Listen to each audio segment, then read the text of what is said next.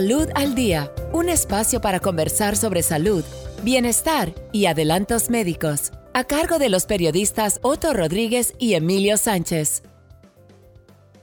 Bienvenidos amigos, les hablan Emilio Sánchez y Otto Rodríguez. Hoy abordaremos una dolencia generalizada y a la vez ignorada. Estamos hablando de la diabetes. Y empiezo por comentar una noticia.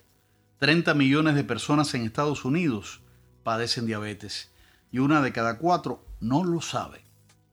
Estos son números de una encuesta encargada por la Asociación Nacional de la Diabetes. Eso es asombroso. Y no es todo. 84 millones de norteamericanos, lo que viene a ser un tercio de la población adulta, tiene prediabetes y 90% tampoco lo sabe. Del 90% al 95% de los diagnósticos corresponden a un tipo de diabetes que puede prevenirse mediante un estilo de vida sano. Emilio, eh, tengo una idea sobre lo que es esta enfermedad, pero a beneficio de los oyentes, ¿por qué no lo explicas? Claro que sí. La diabetes es una enfermedad crónica que se caracteriza por la presencia de niveles elevados de glucosa en sangre. Esto puede tener dos causas. La primera, deficiencia del páncreas en la producción de insulina, que como sabes es la hormona que permite que la glucosa de los alimentos pase a las células del organismo. La segunda causa es resistencia a la acción principal de la insulina, que es permitir el ingreso del azúcar a las células. A ver si entendí. Puede ser que el páncreas sea incapaz de producir suficiente insulina o bien que las células del cuerpo simplemente no reaccionan a la insulina. Lo entendiste perfectamente. En cualquiera de los dos casos, eso conduce a altos y peligrosos niveles de azúcar en sangre. Y esa alta concentración de azúcar es sumamente dañina para ojos, riñones, corazón, entre otros órganos. Por eso asombra la ignorancia o indiferencia de la gente ante ese peligro. De acuerdo, porque a pesar de la gravedad de la diabetes, el resultado de la encuesta que mencionamos al principio demuestra que esta no se considera una dolencia grave y que la población no es consciente de sus complicaciones. Vale aclarar que existen dos tipos de diabetes, la diabetes tipo 1 y la diabetes tipo 2, y voy a explicar sus diferencias. La diabetes tipo 1 puede desarrollarse en adultos, pero tiene mayor incidencia entre jóvenes y niños. En este tipo de diabetes, el propio sistema inmunitario de la persona destruye células del páncreas, lo que origina una deficiencia total de insulina. También la diabetes tipo 1 se caracteriza por ser crónica y una vez que ha aparecido, no remite y requiere por eso llevar un tratamiento de por vida. Y ese tratamiento es bien incómodo.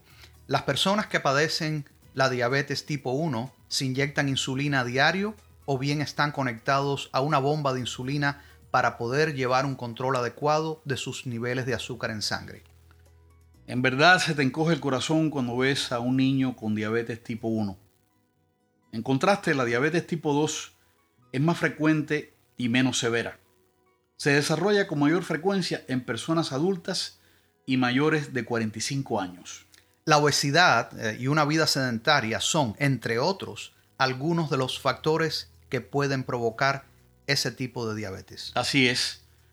La mayoría de las personas con diabetes tipo 2 pueden producir insulina, pero no en las cantidades suficientes que el organismo necesita. En muchos casos, la diabetes tipo 2 puede prevenirse y si se mantienen unos hábitos de alimentación saludables y se combinan con una actividad física moderada, hasta podría remitir y desaparecer. Ah, pero ese es el gran problema. Mucha gente no está dispuesta a cambiar sus hábitos de alimentación y estilo de vida sedentario. Es muy difícil, y lo digo por experiencia propia. Como sabes, soy diabético desde hace mucho tiempo y comparado con lo que sucedía 20 años atrás, hoy en día hay muchísimas opciones para la alimentación del diabético. Te entiendo, ya esa dieta no es tan tediosa y desabrida. Bien, ¿y cómo está el control de tu glucosa por estos días, mi querido amigo? Pues muy bien, me mido la glucosa en sangre dos veces al día, con dos pinchazos. Y en ocasiones hasta tres cuando me excedo y quiero verificar mi estado. En las mañanas mis números de glucosa van de 100 a 120, a no ser que el día anterior haya sucumbido a la tentación de saborear, mm, por ejemplo, un par de pastelitos de guayaba. Pero el diabetólogo me ha explicado que se trata de un promedio y que si tengo números altos un día o dos, ya eso no es tan grave. ¿Y cuál es tu tratamiento? Tomo diariamente una pastilla y me inyecto insulina dos veces al día. Además, desde hace un año estoy usando una vez a la semana un nuevo producto que activa la producción de insulina. Además de reportar otros beneficios, claro. La mejoría ha sido notable y llevo una vida completamente normal. La idea es mantener los niveles de glucosa adecuados para impedir complicaciones que suelen presentarse entre los diabéticos en la vista, los riñones y el corazón. ¿Qué otra cosa haces para mantenerte saludable?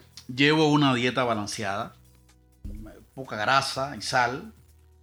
Como poco en las noches y hago caminatas de 45 minutos al menos cuatro veces a la semana.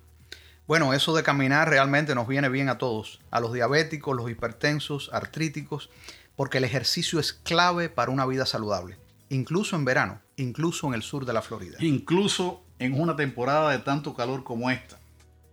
Por cierto, los diabéticos son más propensos a deshidratarse y a sufrir los estragos de las altas temperaturas. ¿Y por qué sucede eso? Al parecer, los altos niveles de glucosa en sangre dañan los vasos sanguíneos y los nervios, así que se altera el funcionamiento de las glándulas sudoríperas, lo que impide al cuerpo controlar bien el calor. Por eso hay que beber mucha agua siempre y en verano mucho más. Todo el mundo, diabéticos, prediabéticos y los que no caemos en esos dos grupos, deberían estar informados sobre la enfermedad, pues ya se habla con razón de epidemia mundial de diabetes Ojalá que la ciencia médica logre un medicamento definitivo. Sé que últimamente hay experimentos esperanzadores con las células madres. ¿Sabes algo de eso, Emilio? Bueno, los científicos están en eso. El objetivo es convertir esas células madre en células que producen insulina, la hormona que controla el azúcar en la sangre. Leí hace poco, por ejemplo, que la Escuela de Medicina de la Universidad de Washington en San Luis, Missouri, ha logrado que las nuevas células respondan muy bien y estabilicen los niveles de glucosa. Sí, ellos trasplantaron células a ratones que no podían producir insulina. Y, sorpresa, las nuevas células comenzaron a secretar insulina en unos pocos días. Y entonces pudieron controlar de manera estable el azúcar en sangre de los ratones. Claro, ahora falta aplicar el método con seres humanos, ver los resultados y que la agencia encargada los apruebe. En varios países se llevan a cabo muchas y diferentes investigaciones y experimentos. Hay una verdadera carrera por descubrir el medicamento mágico. ¿Y tú crees que eso ocurra pronto? Mm, calculo cinco años. Y te lo aseguro un diabético ilustrado. Bueno, se nos acabó el tiempo amigos. En el próximo episodio de Salud al Día les traeremos otro tema de salud útil e interesante. Se despiden de ustedes Otto Rodríguez y Emilio Sánchez fue Salud al Día. Los esperamos en otro episodio para buscar una vida más saludable y mejor